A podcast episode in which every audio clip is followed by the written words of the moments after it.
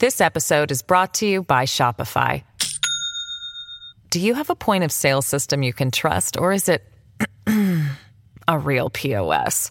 You need Shopify for retail. From accepting payments to managing inventory, Shopify POS has everything you need to sell in person. Go to shopify.com slash system, all lowercase, to take your retail business to the next level today. That's shopify.com slash system. Hello, everybody. This is Marshall Poe. I'm the editor of the New Books Network. NBN listeners like to read books and buy them. So we thought we'd tell you that right now, our friends at Princeton University Press are having a remarkable site wide sale. You can get 50% off books, including ebooks and audiobooks, with the code 50, F I F T Y, at checkout until May 31. You can save some real money on Princeton University Press books. I encourage you to go there and check it out. Welcome to the New Books Network. Hello, welcome back to New Books in Latin American Studies, a channel of the New Books Networks. My name is Patricio Simonetto, and today we are talking with Professor Pablo Palomino. Pablo Palomino is an assistant professor in Latin American Caribbean Studies at Emory University. Today we will be talking about uh, his last book, The Invention of Latin American Music, A Transnational History, published by Oxford University Press. Hello, Pablo. Pablo. Hi, Patricio. Good morning. Thank you so much for inviting me to this show. Thank, thank you for part for taking part of it in it. Uh, my first question is about if you could introduce the, the, audience about your trajectory, your academic trajectory, and how did you get to, to the idea of this book about uh, Latin American music? Sure, with, with, with pleasure. Um, this book is the, um, uh, the the result of a rewriting of my dissertation, which I wrote in, I finished in 2014 in, in Berkeley uh, in Latin American history. Um, and uh, which in turn was an idea I had in Buenos Aires, which is where I'm from.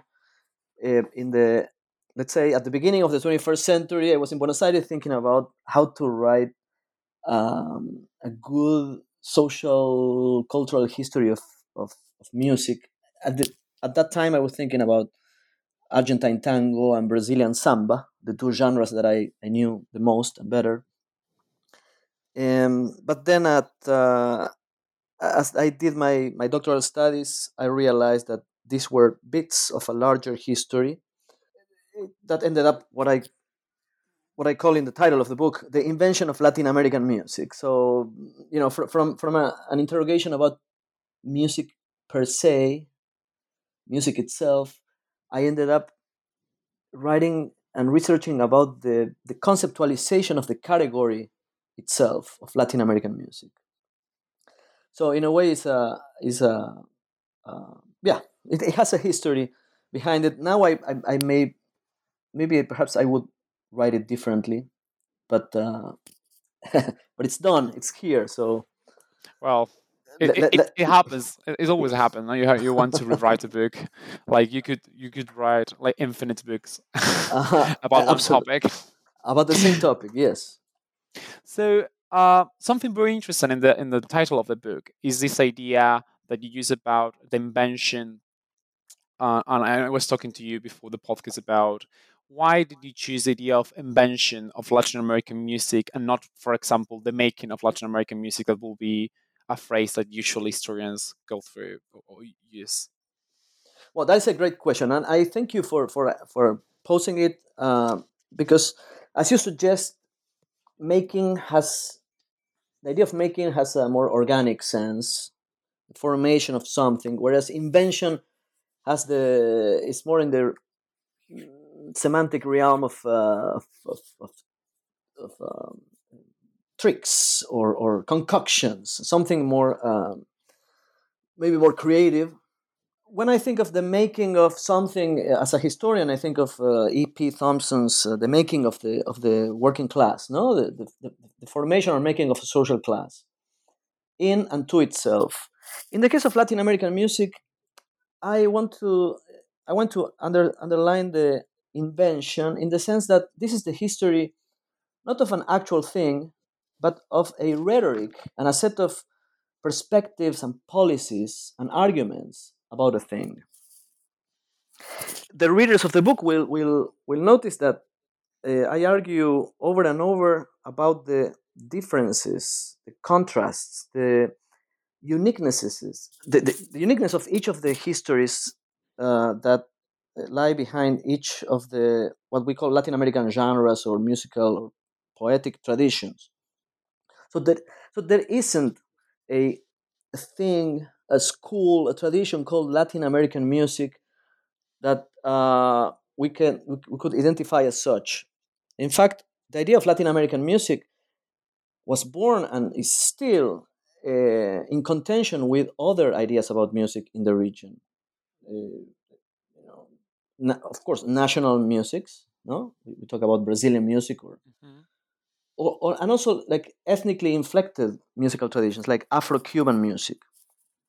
My point is, Latin American music. It, it, we shouldn't take it for granted. We should discuss the the way in which we dispose our ears and our our minds to listen certain musics as Latin American.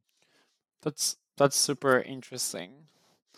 Um, taking into account the, the last thing you say, how do you think that this book could contribute to to rethink the notion of Latin American itself through music? Well, in, in, in the same direction, I will say, okay, three things. The first is that uh, I wanted to write about the region, the making of the region or the invention of the region, as as practices, as the history of certain practices, not as a history with capital H, not as a history of, although there are like important actors and institutions and events, but you could see this as a social cultural history of microscopic, sometimes microscopic um, practices that yet create, invent this notion of a, of a regional musical tradition. The second point is that I wanted to discuss the region not as the mere addition of individual countries, but as a regionalist project.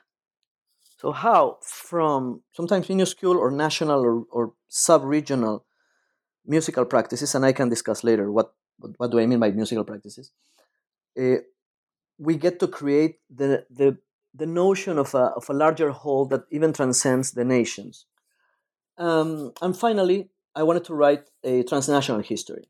So to integrate the nation, as the term transnational contains the nation in it, within a history of uh, of, uh, of, of, of, a region that uh, typically we take for granted.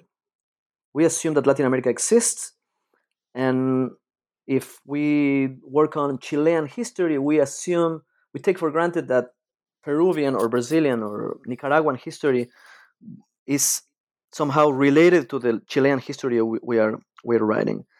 Um, but this is just an assumption. Uh, we don't reflect on how and why and since when these different national or regional um, paths uh, connect to each other. So in that sense, I wanted to write about music, but through music, to write about how we conceptualize the region as a whole. Um, and the main, so that's why the book is a book about actors and institutions and narratives that somehow invented this idea that we share an, an identity, a regional identity through music. Uh, the, the, the main, the counter argument I wanted to unsettle here, no, the, my, my, the point I want to attack is the essential and sometimes romantic othering of Latin America. The ethnocentric assumption that eh, it is a, an identity or a reality that is obvious, that, that, that has been there since the beginning of time as a natural occurrence. What I show in the book through music, and I think that other people can have or can show in other realms, is that the region is a, is a project is a is a programmatic utopian, if you want, or more, more concrete, pragmatic, political uh, project of um, creating systems, creating narratives, creating uh, mechanisms for this multiplicity of histories and peoples and identities to uh, assert some kind of uh, presence, force in culture, in politics, in economics, what we call Latin America that's super interesting. Um, and there in the book, uh, you argue that um, during the 30s there was a, a huge change in this concept. Um, I, I will will love if you could explain us why. Why do you think that the first in the 30s the, the idea of Latin American music changed? Um, how do you think this concept evolved and changed during the 20th century? If it there was one concept. Yes, I think that the 30s are the, the, the, key. Although the book starts in the well, in the introduction, there's a reference to the 19th century, and in the first chapter, to the turn of the 20th century and the first decades. As you say, the 1930s are the, the key context. Uh, in the 1930s, uh, there's a convergence of factors. The first is the, uh, the idea of a crisis of civilization, a crisis in the, in the European model for constructing a modern society. Even our often criticized um, Europeanist elites of the 1930s, they developed new ideas about how to build a state, how to build a nation, um, in dialogue, but also in contrast with, with these European models that after World War One and especially with the global economic crisis, um, destabilized the, the older notions of, of, of progress and, and modernity. So it, it, it, my point is that is in, in, among intellectuals, musicians, composers, uh, cultural brokers, 1930s are a time of inventions, new ideas, a, a lot of uh, conceptual um, creativity. And a, a, second, a second phenomenon is the dissemination of intellect, new intellectual intellectual networks, thanks to some, you know, technological innovations, but also through political and social um, changes that allowed a number of big I and small I intellectuals from big capitals, from from from provinces uh, throughout the region to read each other, to travel, to through exile uh, within Latin America and, and Europe and the United States, um, to uh, read each other and think about the region um, in, in new terms. Even even intellectuals that were uh, ideologically nationalist or that were um, um, like formed and oriented to national um, intellectual or political or educational systems. Uh, so, I, so I mentioned that the 1930s were a, a decade of, of, of, creativity and crisis of older European notions of, of culture and civilization. Then there is a flourishing of intellectual networks of all kinds. And more importantly, we have national states in the 1930s sponsoring new cultural policies oriented towards the masses. Yes, this is the new vocabulary of, of, of the time. So these intellectual networks in a context of political creativity suddenly had official resources at their disposal to produce cultural projects and here we have like the emergence what i show in the book the emergence of uh, latin americanist musicology as part of a, of a collection of national paths towards developing uh, musical knowledge musical um, you know pedagogies and musical patrimony and ethnographic research, um, collective singing, all yeah, different musical practices around uh, uh, this idea of um, uplifting the masses. And this is something that is shared throughout the region by, by all by all the, the intellectual um, establishments across Latin America. Um, so this is this is why the 1930s and, and 1940 and up, up until World War II, this is like the, the the most important period I think for the invention of Latin American music. Then in the 1950s, what I show in the in the final part of the book, from the 1950s until today, we have a series of um, processes that reinforce this idea of Latin American music as uh, representing the identity of a world region. In the 1950s, we have all these programs of, of regional development, uh, like CEPAL or ECLA, um, among economists and then social scientists in the 50s and 60s. Uh, these uh, regional slash global agencies further developed the idea that Latin America is a region different from North America, from Africa, from Europe, from Asia. In the 1960s, 70s, and also 80s, we have a new generation of um, political and cultural activists um, who uh, connect through the idea of, of, of revolution, of socialist revolution, especially after the Cuban Revolution, with this uh, older tradition of, uh, of musicologists from the 1930s and 1940s who had already been writing and researching about the culture of the people. Um, then in the 1990s, with the, the end of this developmental and revolutionary project of the 50s, 60s, 70s, 80s, uh, we have a, uh, the the emergence of this notion in the United States, the Latino, Latino culture, Latino identity, Latino music, that became influential in, in the past 30 years, not only in the United States, but globally through, through the musical and cultural industry.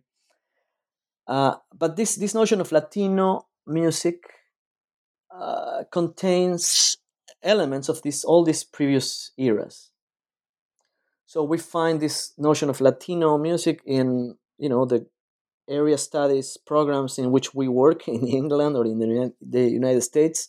There are seeds of this previous history of of, of social of um, uh, research planning around a a region considered as a as a unity. Um, then we have seeds of these debates of the 1930s, these inventions of, of the 1930s in let's say the work of Manu Chao, yes, or the the. Putumayo label record record label in in the nine, in the 2000s, and if the listeners have uh, paid attention to the Netflix documentary that recently was released by uh, produced by Gustavo Santaolalla Gustavo Santaolalla, this Argentine rock musician that now became a, a, big Latino music producer, you know, this rhetoric of a, of a region that is organically represented through music, even if, uh, well, in the case of rock music, like Santaolalla shows, there is there is a common tradition because it's, it's the same genre in multiple countries, with you know Mexican musicians, rock musicians paying attention to art, the Argentines, the Chileans, and vice versa. But uh, this is just an example of how, eh, either in commercial or in academic or in romantic terms, or a, or a combination of all those, uh, this invention was very successful. It's still informing uh, the way we, we consider the region. This episode is brought to you by Shopify. Do you have a point of sale system you can trust, or is it a real POS? You need Shopify for retail. From accepting payments to managing inventory, Shopify POS has everything you need to sell in person. Go to shopify.com/system all lowercase to take your retail business to the next level today. That's shopify.com/system. That's super super interesting because it connects uh, your book with with uh, the present now. But but going back to these uh, musical policies that you were talking about uh, and the role they played in the in the process of nation building in, in, in Latin America or of reshaping of the nation building in Latin America. How do you think these musical policies or, or which role they play uh, or, or, what they could tell us about the race politics in, in Latin America? Well, that's a great that's a great question, and it's a it's a problematic question f- for me in particular because um, um, because of the history of the word race and the uses we, we have of it in, in academia, and the fact that I, I, I have never been a, a, historian of race, but I was always a, a historian of well, music, culture, politics, but race was never my, my main angle. In fact, race is something I rediscovered in studying in the in the United States. No, uh, and, and, there's recently my my my professor uh, uh, Mauricio Tenorio in Chicago recently in the in Historia Mexicana. In, there's a dossier with multiple articles on the 70th, I think, anniversary of the of the of the journal. He wrote about how we Latin Americanist scholars we sometimes translate Anglo words, Anglo concepts, uh, without without much uh, care, as if the translation had like a pristine um, meaning. So he referred to words like race, agency, that are, are words that in the Anglo Anglophone in Anglophone academia have like a very um, dense history of of, of, of, of, of cultural and political traditions being sort of contained in, in, in, the, in, in the word itself. When we say raza in Latin America or race in, in Latin America, it, sometimes we need to do a, a, translation. And I think that we, so maybe we, can edit this, this rambling. My point is, I would say race was and is uh, less important than the people in this history. Mm-hmm. These cultural policies, these uh, intellectuals, musicologists, uh, of course, they had racialized ideas of who their audiences were, uh, of the origins and meanings of, of, of, music, but that was not the main the main point uh, of, of, of their work. Um, race politics were part of, uh, of wider political and socio-economic programs that addressed entire national populations. Mm-hmm. So, for instance, in the case of, uh, of, of, tango, you'll see in, in chapter three, there's, there's a, a, a, a section on, the, on how the musicological uh, and the union leadership mm-hmm. uh, ambience of Buenos Aires, of the tangueros in Buenos Aires in the 1930s, how they debated about how national, how Argentine was tango. And the main debate there was among, on the one hand, the Hispanists, los Hispanistas, or criollistas, the ones who argued about the native slash Hispanic origins of the Argentine folk, the Argentine people, versus these uh, tangueros, these tango musicians and organizers that were in many cases the children of uh, of immigration, of Italian immigration, sometimes Spanish immigration, sometimes Jewish immigration. But the terms of the of the debate were around even it it it, it even if the debate had like a raci- uh, racializing tone at times, the point was between us and them and them. Mm-hmm. Uh, uh you know, native born versus foreigner. Honestly, race is not a, an, a useful category in that debate. Well, um, I think that's that's a huge contribution. Somehow, if if uh, if problematize the the uses of this concept, even if the book, the book don't explicitly problematize, but uh, but uh, it, it does a, con- a lateral contribution to rethink mm-hmm. these processes in their own terms. You know, like in this in this sense, uh, it's another way of contributing to this uh, kind of, of, of, of, debates. You're right. In fact, if, if, if, we, if you pay attention to the cover of the book, uh, we have Ney Grosso, the great Ney Grosso. Uh, he's representing Latin America or South America in the Rock in Rio festival in 1985, he dressed up as, a, as, an, as an Indian, as an archetypical uh, romantic Indian. No? So you can see race is always part of the conversation. Like ethnic and racial identities, of course. I mean, uh, think of, of Cuban musicologists or Brazilian musicologists. The Africanness of Cuba and Brazil is always central to the conversation. But the points and the terms were not were less about race than about political inclusion of um, multiracial, multi-ethnic um, populations of, of artists or audiences that were intended to become Cubans or Brazilians or Argentines. Of course, of course, it's completely valid and necessary and legitimate to write other histories that show how these nationalist attempts at inclusion contain like racist central racist elements in them. So forms of neglecting on denying or erasing or invisibilizing uh, entire sets of the population entire histories and languages. Uh, but that's a different that is a different history. And in fact i would say that if anything what what the invention of latin american music shows is how in these political pedagogical cultural programs a variety of subaltern, neglected identities were integrated, showcased, um, even embraced, as, as in the title, as in the sorry, in the cover of the of the book. So I'm not I'm not arguing that race is not useful or is not important or as some people say uh, it's not an issue in Latin America. to the contrary, to the contrary, it's, it's absolutely central, but central in a way that is that is not necessarily the way we would assume through mm-hmm. a, a, an Anglo academic uh, pers- perspective on the on the term itself, rasa.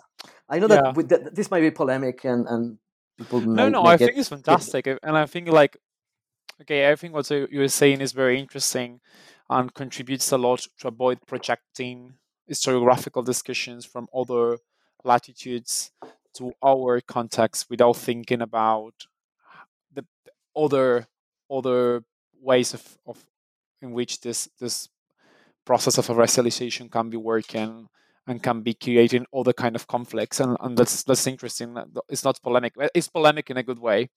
Um, uh, I, I think so. Um also uh, go, go like go into the next question um that, that i think fantastic about your book is how by t- taking one topic you can open discussions in, in, multiple axes of Latin American history, uh, and something that that is very interesting and sometimes is not uh, very well analyzed is the relationship between Latin America and the United States. And in your book, you you talk you, you wrote you wrote about about it about uh, th- this relationship. And I, I wanted to ask you what this book can tell us about this conflictive relationship between the United States and Latin American countries through music. Well, thank you. That's a, that's a great question. And uh, you're making me see that, yeah, the United States is present throughout the book. Like in, in every chapter, the United States is playing some kind of role. And the fact that we are, that we are uh, having this conversation in English, it's a, it has to do with, uh, it already tells us how the conversation about Latin America is mediated by the United States and by, by, by the, the English language perspective on, on the region.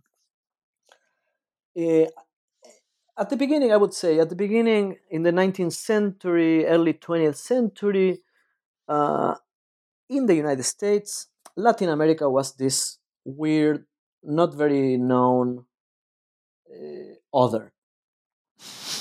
Yes, uh, in fact, you see that in the in the in the in the books that were published at the time.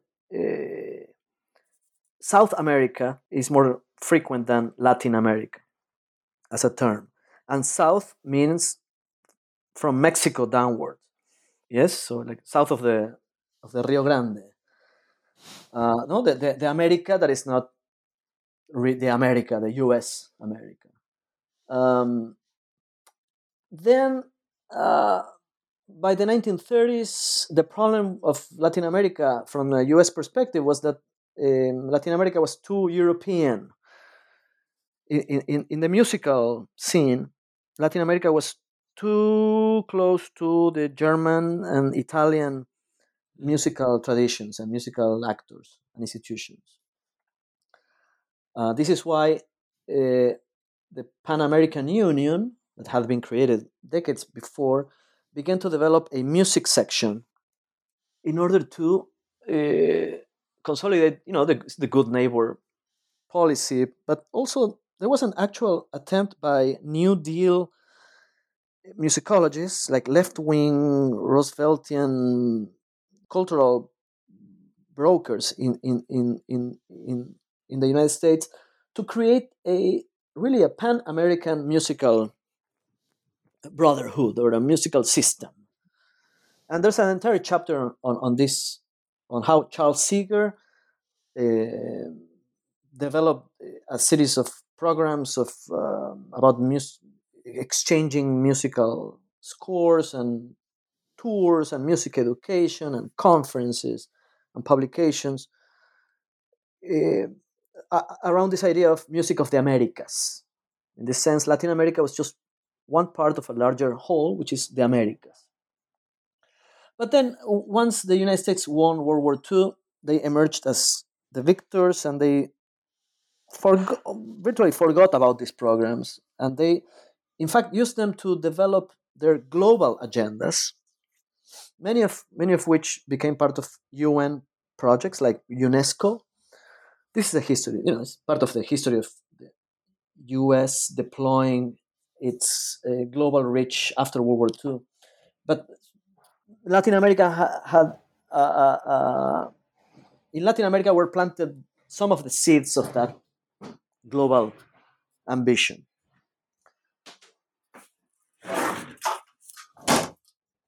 Excuse me, that there's noise here. Then, um, but then, since then, since the 1950s on, as we know very well as historians of Latin America, the United States developed a, a, a well, it, it, had already d- done it before, but it became a more clear, uh, like an imperial relationship. We can define empire in multiple ways, but this is clearly an imperial relationship in terms of um, in terms of the, the, very forms of knowledge that the United States developed about Latin America, um, markets, and of course, military and intelligence um, policies. Um, but you're asking me about music, and I would say that uh, what's more important about music in this history of is the fact that um, Latin American immigrants became uh, in the past uh, 50 years the largest um, uh, immigrant um, population in the United States, no, the largest minority, like close to 20 percent of the US population nowadays recognizes its origins somehow in what we call Latin America. And music was essential to this, to essential to identifying, othering, romanticizing, including marketing this population. Um, so you can you see how we have like a, a century of U.S. Latin America relations that can be approached from the angle of, of, of musical practices. Mm-hmm. Yep. Well, uh, continue. Yeah. No, no, from, from, from yes, from from from from the Pan American Union to to Gustavo Santaolalla uh, recording albums in Los Angeles or Miami, and um, and I was re- I was watching the other day this other it's not Netflix it's HBO I think this movie In the Heights. It's a musical about Dominican and and Latino in general immigrants in in part of uh, of New York. Um, and yes, this is another attempt at, at, at making sense. I think that the movie is not not really successful because it's um, well, it's not the point is not the movie, but um, the music is well, it's a musical film, so somehow to discuss Latino identity in the United States, whatever the perspective, whatever the argument, whatever we like it or not, music is central to it. Then we could discuss what, what music is used there. No, you know, it's basically you know Puerto Rican or Afro-Cuban music that stands for the entire Latino um, identity, because there are Mexican flags and, and South American flags there in the neighborhood of course, this is a silly movie, it's romantic, uh, but um, you see how I would say music is central to the to the images of Latin America in the United States and central to the very images that Latinos in the US produce of themselves. and because of the imperial relationship between the United States and Latin America, it, music is central to the way we in Latin America, in, let's say in Argentina or in Uruguay or El Salvador, how we see each other as part of a of a, of a common tradition. Mm. But again, this is, as you can see, a series of inventions rather than something organic. I I was was thinking while, while writing you, your book about well the, the challenges of doing a transnational history that is complicated, uh, thinking especially in history and archives. If you it would be interesting if you could talk a little about which kind of documents you work in the book, how how you address them, uh, and also something that for me was very interesting. That first, before reading the book, I, I was expecting to read more musical documents in search like songs. Like I was expecting, I imagined first, well, this is a book about music, so it will be a book about a book about songs. And I found that you were working a lot with text-written mm-hmm. documentary mm-hmm. sources. So if you could talk about this this dimension of the book, would be would be interesting. Well, that's a great question. Uh, I'm I'm a historian, no, so I work I work primarily with written documents. Uh, although I I used to, you know, every time I found a document or, or, or developed some of the threads of the book, I, I I looked for the for musical traces too, to just to listen to and to include here and there some references. Um, you know, music is something that is part of my, my everyday life. Um, but you're right. This is a this is a textual based uh, book. Uh, well, I developed it in in dialogue with many, several like uh, ethnomusicologists or you know people who do a sort of an anthropological take on music. They are like the like cultural historians in a way of music, but um, the reader will find in each of the threads of the book documents that reflect some kind of musical practice. In some cases, those texts, uh, those, those textual evidences that you mentioned, refer to poetic traditions. In other cases, they reflect the idea that some composers or some musicologists have about what's the proper or the actual or the original music of a certain people.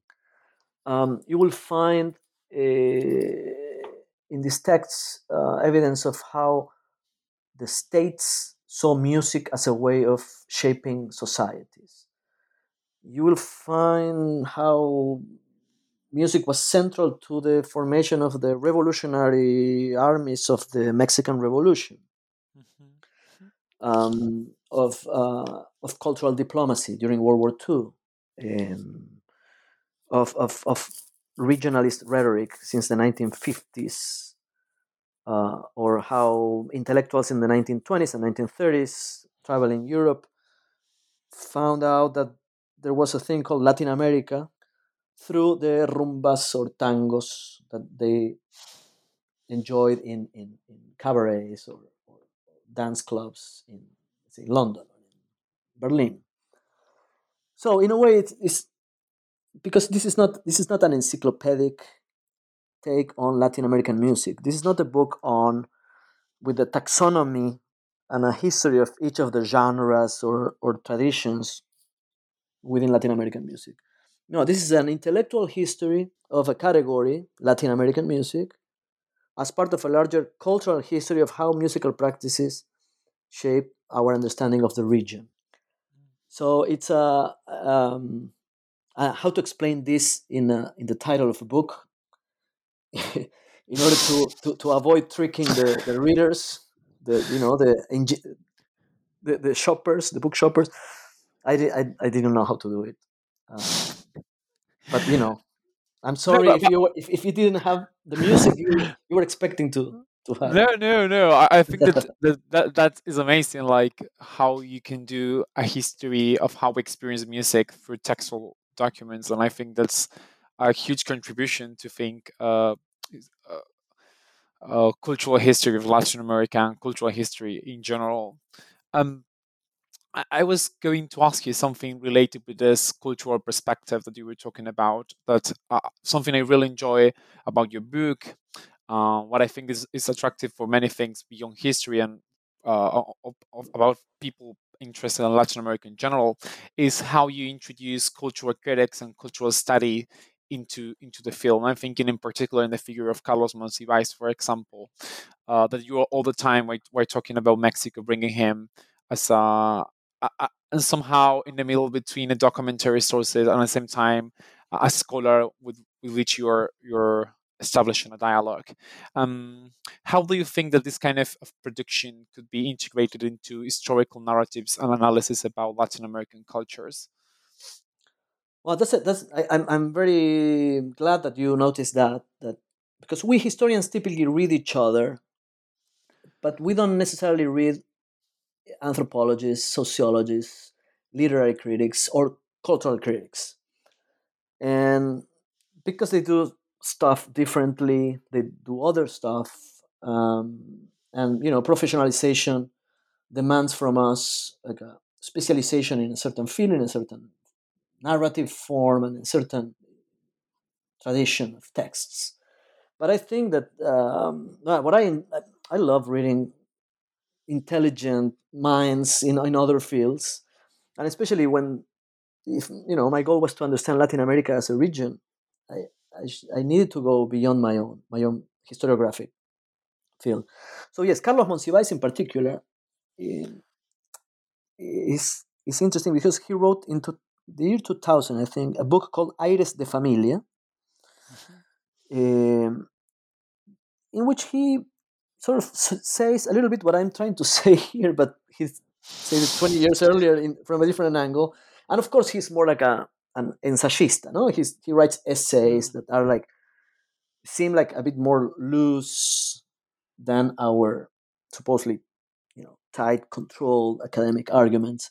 But he shows how, uh, in at the level of popular poetry and through cinema and the radio and literature. In the first half of the 20th century, Latin American readers and consumers and artists, be, you know, slowly began to share a sort of commonality, this aires de familia, this sense of relating to each other around certain tropes of melodrama, uh, certain forms of spiritualism, spirituality. Sorry. Um, um, I mean, brief uh, cultural tropes that you see circulating.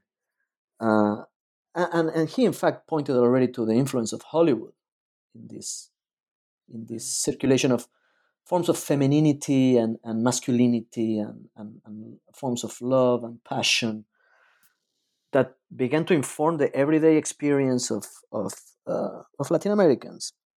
Something that is like Beatriz Sarlo in The Empire of Sentiments, El Imperio de los Sentimientos. It's a book written in 1980 something.